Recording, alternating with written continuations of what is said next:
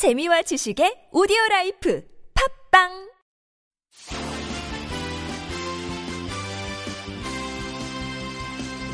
돈은 피할 것도 두려워할 것도 아닙니다. 가까이 지려면 편안해지십니다.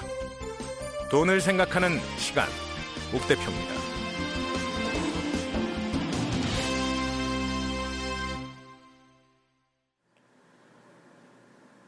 돈을 생각하는 시간 두 번째입니다. 오늘은 연말정산 이야기 해보도록 하겠습니다. 먼저 질문 한번 들으시죠. 연말정산 13월이 월급이라는데 그게 정말인가요? 연말정산이라는 게 재밌죠. 이게 13월에 월급이라는 얘기를 들을 때도 있었어요. 무슨 뭐 200만 원을 받았네, 뭐 300만 원을 받았네 이런 분들도 계셨고요. 아니면 뭐 뱉어내는 케이스엔 또 얼마 이상 뱉어냈다 뭐 이런 얘기들도 많이 듣습니다. 근데 이거 생각해 보신 분들이 있는지 모르겠어요. 대부분 연말정산을 어떻게 하냐면 일단 아무 생각 없이 살다가 어느 날 갑자기 관리부에서 서류 하나 띡 줍니다. 여기에 채워 넣으래요. 그러면 부랴부랴 또 인증서 깔고 뭐 어디 어디 들어가서 원클릭 깔고 이거 나오는 숫자 이렇게 베껴가지고 적어내고 찍은 거죠. 특별하게 생각은 안 하고 막 되는 대로 답을 써서 제출한 다음에 그 결과를 나오기를 기다리고 있습니다. 잘 나오기만 바라면서요. 근데 그리고 나서 이제 그 결과에 승복하게 되는 거죠. 조금만 더 생각을 해보면 그 숫자를 바꿀 수가 있어요. 이런 생각들이 여러분의 통장을, 여러분의 삶을 조금 더 자유롭게 해줄 겁니다. 연말정산 기본 개념부터 다시 말씀드리도록 하겠습니다. 연말정산을 이게 이제 나와 내 돈의 문제가 아니라 연말정산은 나라와 나의 문제입니다. 이게 연말정산 도대체 왜 하는 거예요? 라고 물어보면 나라가 이 사람들한테 국민들한테 세금을 다 걷었는데 이게 잘 걷었는지 잘 못 걷었는지 확인하는 절차거든요. 딱 걷을 만큼 걷기로 약속을 했는데 이게 정상적으로 걷었는지 안 걷었는지 이걸 보기 위한 거죠. 자, 매달 월급을 받습니다. 월급 봉투 잘 들여다 보시면요. 국민연금 나가요. 사대보험 나갑니다. 그리고 근로소득세 나갑니다. 그 근로소득이 그 근로소득 세금이라는 게 이제 매달 붙어서 나오죠. 그걸 1년 동안 다 모아보면 그게 이제 일정 규모가 돼요. 예를 들어 뭐, 뭐 200만 원도 되고 300만 원도 됩니다. 잘 찾아보세요. 분명히 있습니다. 10 몇만 원, 20 몇만 원 해가지고 나가는 근로소득세가 있습니다. 1년 동안 그렇게 해서 한 200만 원, 300만 원 세금을 내요. 냈더니 어 그럼 나라에서 어 고마워 음, 그, 이 세금 가지고 잘 해보자 뭐 이렇게 되면 좋은데 나라에서도 이 근로소득자들에게 약간의 혜택을 주기 위한 그리고 또 정부의 방침을 설명하기 위한 의도를 가지고 이 연말정산이라는 걸 하게 됩니다. 일단 세금이 결정되는 방식부터 다시 말씀드리겠습니다. 자, 어느 정도로 잡아볼까요? 이게 참 애매합니다. 제가 뭐 그렇다고 연봉 2,400만 원, 어, 제 연봉 얘기하기는 그렇고, 아니면 뭐, 뭐더 적당하게 봤을 때 한 월 300만 원, 3,600만 원쯤의 소득을 가진 사람이라고 계산을 해봅시다. 그럼 이렇게 해가지고 3,600만 원을 벌면 얼마나 세금을 내야 될까요? 뭐 이제 이런 얘기들이 나오는 거죠. 이게 기본적으로 나오는 게 이제 근로소득 공제라는 걸 해줘요. 적게 버는 사람도 있고 많이 버는 사람도 있고 한데 기본적으로 이만큼씩은 다 빼고 가자. 어? 그렇게 해서 저 얼마를 빼주는 거예요. 적게 버는 사람한테 많은 돈을 뺏어갈 수는 없으니까. 그래서 이 기본소득 공제라는 걸 하게 됩니다. 약 뭐 2천만 원 이상의 이제 기본소득 공제를 해주죠. 이 기본소득 공제라는 게 무슨 말이냐면 공제는 빼준다는 얘기입니다. 그러니까 근로 소득의 합계가 3,600만 원이었는데 그 중에 근로 소득이 뭐 3,600만 원을 다 이거에 대한 세금을 내라가 아니라 일부를 빼고 한 2,500만 원 정도를 빼고 1,000만 원 정도에 대해서만 세금을 내라. 이게 현재 우리나라의 계산법입니다. 이게 이제 정부가 어떤 식으로 바뀌냐면 매년 이 기본소득 공제가 조금씩 달라지기도 합니다. 몇 년에 한 번씩. 대부분은 근로소득자들은 그 약자이기 때문에 이 소득 공제 금액이 높아져요. 그러니까 연봉 뭐 2천만 원 이 정도 되시는 분들은 세금을 거의 안 낸다고 보시면 돼요. 거의 다 이제 연말정산할 때 돌려받게 되는 거죠. 근데 평소에 낸 돈이 얼마 없으니까 돌려받는 금액 또한 별로 없으실 겁니다. 그렇게 해서 이제 근로소득 공제라는 게 있는 거고요. 이 나라가 원하는 게 뭐- 뭐냐라고 따져보면 돈을 버시는 분들이 저 나라를 위해 꼭 해줘야 되는 게 첫 번째가 자식 많이 낳아주는 거, 식구들 건사하는 거, 어른 모시는 거 이런 거 해줘야 나라가 튼튼하겠죠. 그래야 이제 다음 세대라는 게 있을 거고요. 그래서 기본 공제라는 게 붙습니다.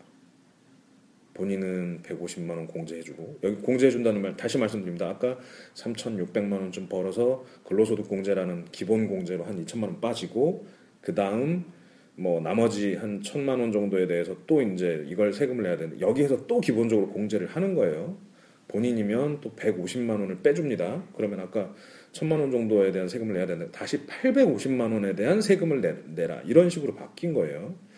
여기에다가 배우자가 있으면 한 명 더 추가, 뭐 자녀가 있으면 그 자녀 수대로 추가.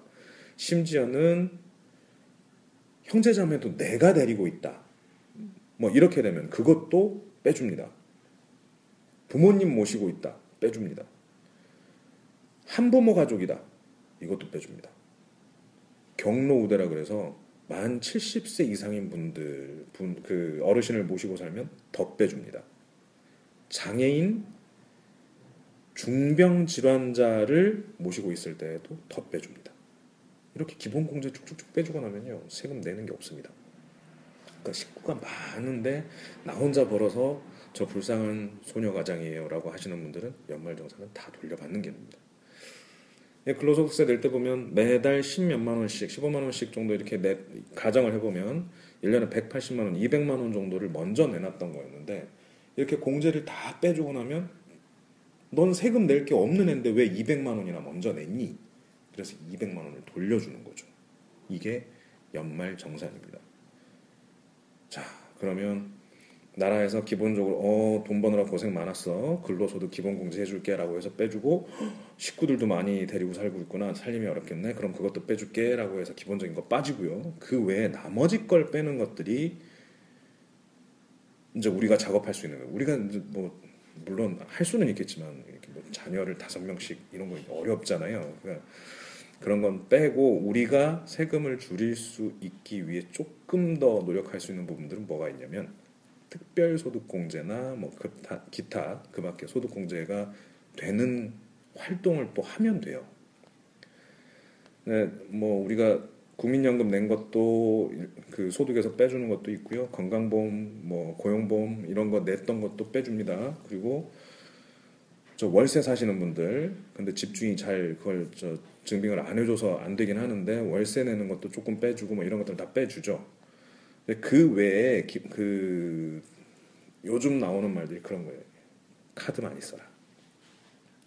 직불 카드 써라.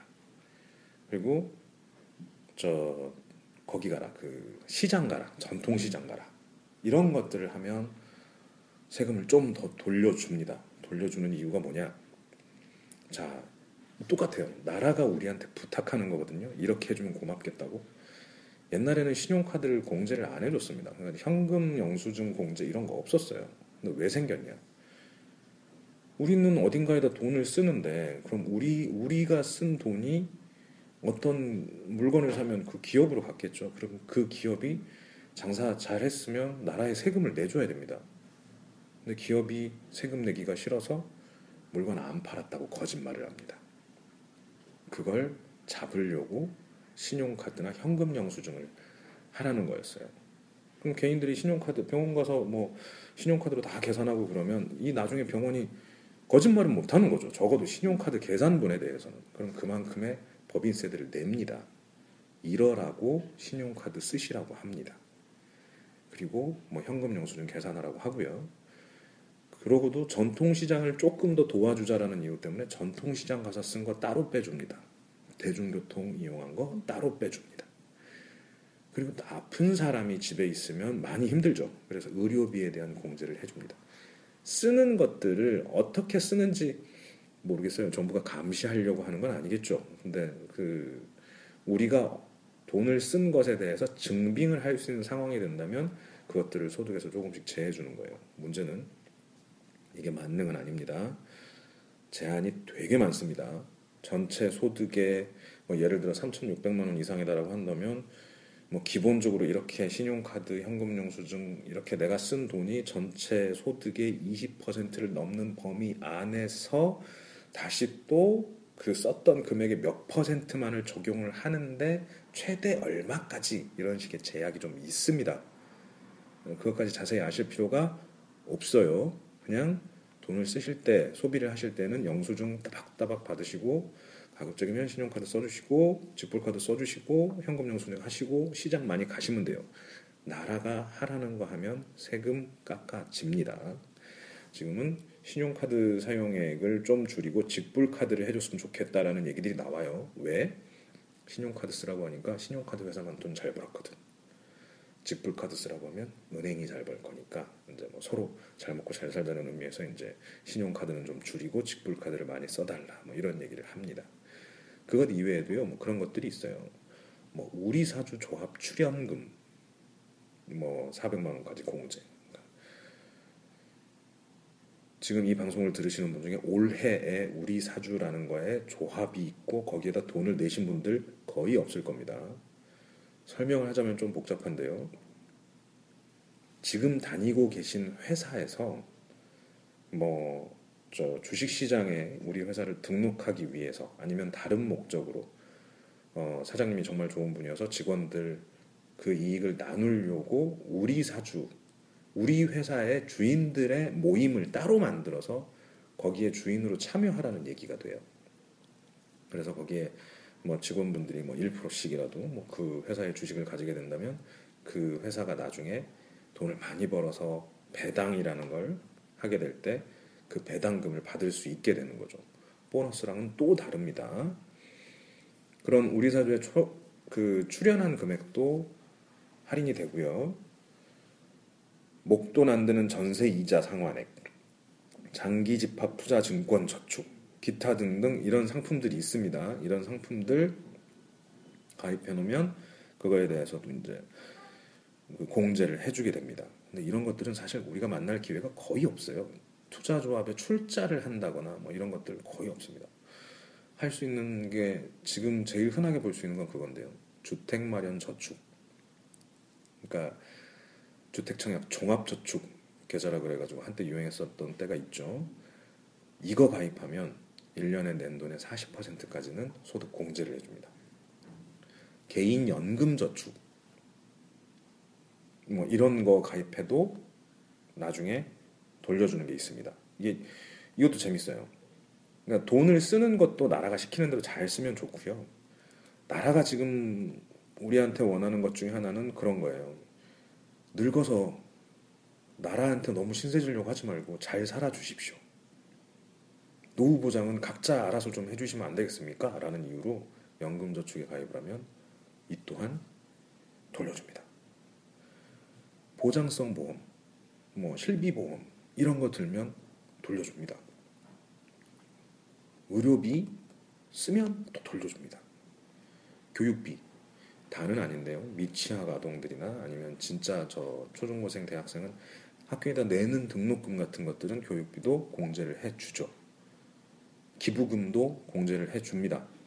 뭐 그런 얘기도 하죠. 정치 자금 10만 원 기부하면 뭐 11만 원으로 돌려준다. 뭐 이런 얘기도 있고 뭐 어디 저 적십자사나 이런 데다가 기부를 하면 어, 특정 기부 단체에 기부를 하면 이것도 돌려준다. 뭐 이런 이야기들 나오죠. 이것들도 마찬가지 얘기입니다. 그러니까 결국 연말정산이라는 것은 나라가 원하는 바대로 소비하고 생활하고 노후를 준비하고 하는 과정에서 생기는 것들이라는 거죠. 자, 요즘 그래서 많이 나오는 것들 보면 해마다 은행이나 보험이나 증권사 같은 금융기관에 시즌이 있어요. 시즌. 대부분 3, 4분기가 되면 그 시즌이 옵니다. 그리고 지금 방송이 나가는 지금도 연초가 되면 또 시즌이기도 합니다. 연초에 재테크 계획을 세우고 어떤 뭐 돈을 모을 생각, 굴릴 생각을 하고 있을 이때쯤에 그 금융상품 브로셔를 보면 연말정산 혜택이 있으니까 이 상품 가입하세요. 이런 얘기들 나옵니다. 그리고 4, 4분기가 되잖아요. 지금이 마지막 기회입니다. 지금부터 가입하시면 이 연말정산 혜택을 누리실 수 있습니다. 라고 해서 두 번 정도 캠페인이 나옵니다.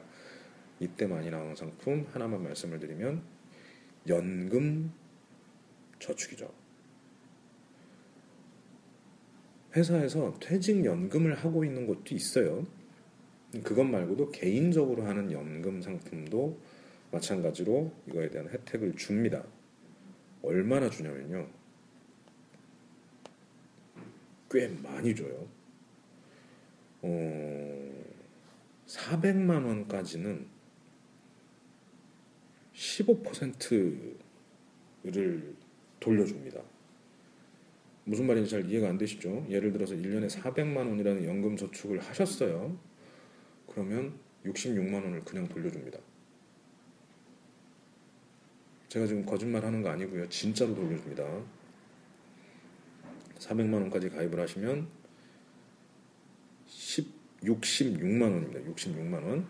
그러니까 15%에 대한 세금을 돌려받고요. 그 세금을 돌려받을 때는 주민세를 다시 또 계산을 해야 되기 때문에 16.5%가 빠집니다.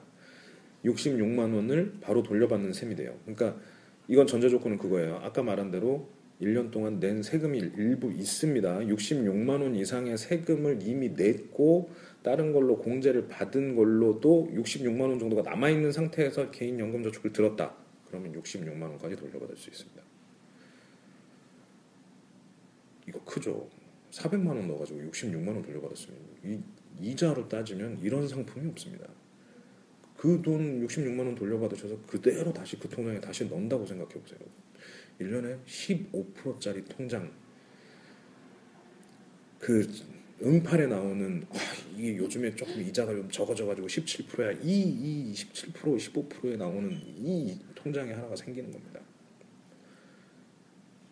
지금으로서는 나라가 여러분께 가장 원하는 건 스스로 노후를 준비하기입니다. 그래서 여기에 대한 혜택이 가장 큰 거였다는 거죠. 몇 가지 저 대신에 규제는 분명히 있는 거예요. 400만 원까지입니다. 그리고 이 외에 지금 이걸로도 모자라서 ISA라고도 하고 뭐 종합 계좌라고도 하는 그런 상품들이 다시 또 올해 또 다시 나오는데 작년에도 나왔는데 이게 이제 300만 원까지 해서 토탈 700만 원 정도까지는 이런 식의 혜택을 주고 있습니다. 네.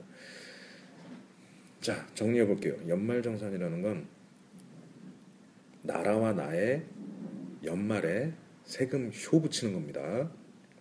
근데 그 세금을 어떻게 결정을 하느냐? 나라가 시키는 대로 잘 하면 됩니다. 나라가 시키는 게 뭐냐? 많은 사람을 건사하시고, 뭐 자녀가 됐건, 뭐 부모님이 됐건, 친척이 됐건 누가 됐건 힘든 사람 버리지 마시고 다 같이 가족이라면 함께 가주시기를 바란다. 이게 첫 번째고요.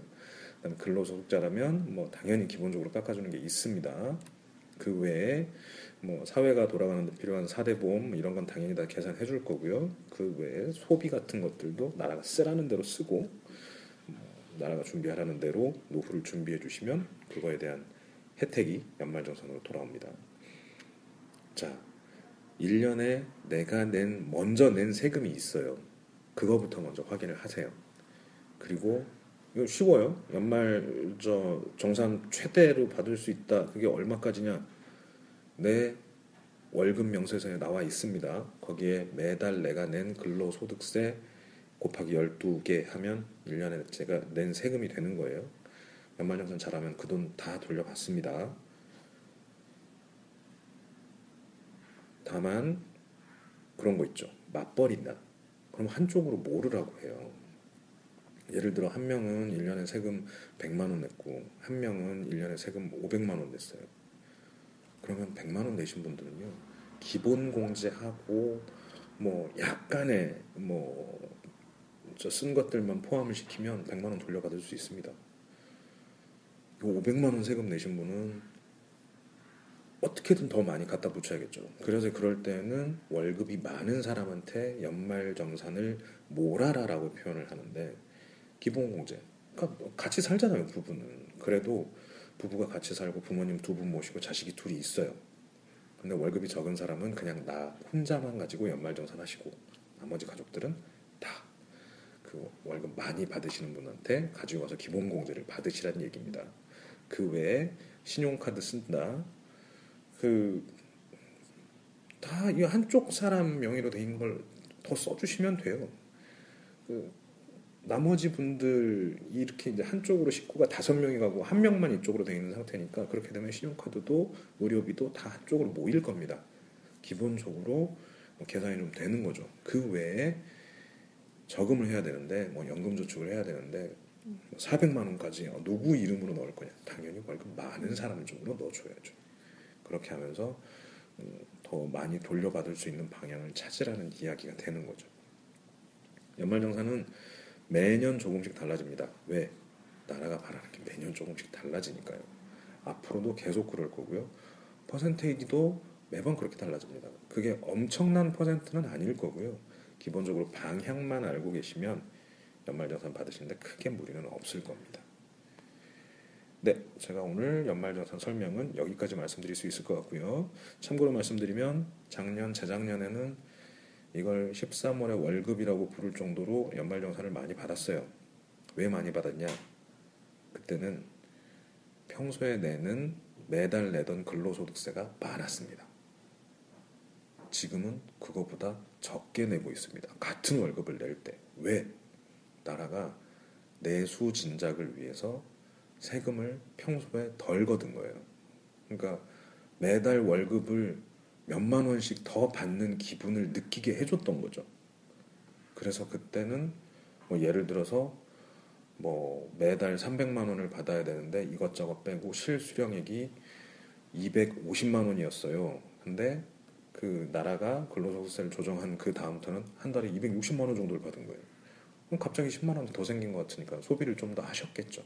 그래서 내수를 살리겠다는 목적으로 나라가 그렇게 약간의 조작 아닌 조작을 한 바가 있습니다. 그때는 거의 10만 원씩이니까 이게 1년 지나면 세금을 100만 원을 먼저 내놨었으니까 그때는 돌려받을 때도 화끈하게 돌려받았죠. 지금은 평소에 덜 떼가고 줄 때 찔끔 줍니다.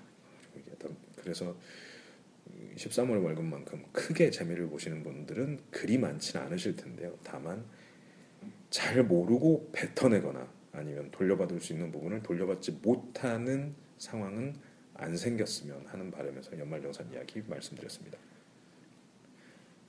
연말정산은 점점 편해질 거예요. 그러니까 지금도 이미 뭐 한국 납세자 연맹이라든가 국세청 같은 데에서 미리 계산을 해볼 수 있는 것들도 있고 원클릭 같은 내가 굳이 어디 가서 서류를 떼지 않아도 뗄 수 있는 것들이 있고 이마저도 서류를 보고 내가 적어야 되는 것까지도 줄일 정도의 뭐 기술은 이미 다 준비가 돼 있고 점점 더 내가 어떻게 굳이 내가 뭘 확인하지 않더라도 나의 세금이 1년에 한 번씩 계산, 정산이 돼서 돌아오거나 내가 좀 더 내야 되는 상황이 앞으로도 벌어질 겁니다. 근데 그런 것들이 아 그냥 시키는 대로 잘하면 되는구나의 문제가 아니라 왜 이런 걸 이런 제도를 요구하고 이런 걸 바꿔줬으면 하는지 그리고 왜 이런 것들은 이렇게 흘러가는지 다 생각해 보는 데에서 그 깊이를 알 수 있는 것 같아요. 돈을 생각한다라는 거가 결국은 삶을 사는 것과 비슷한 형태의 느낌을 가져가는 거여서 우린 단순하게 시작을 연말정산을 내 돈을 더 많이 돌려받기 위해서 시작을 했지만 결국은 1년 동안의 내 소비나 내 삶이나 뭐 내가 함께 살아야 되는 가족이나 그리고 그 가족들과 함께 썼던 돈에 대한 소비까지도 연결이 된다라는 게 연말정산 이야기였던 것 같습니다. 돈을 생각하는 시간 다음번엔 또 다른 생각할 거리를 가지고 찾아뵙겠습니다.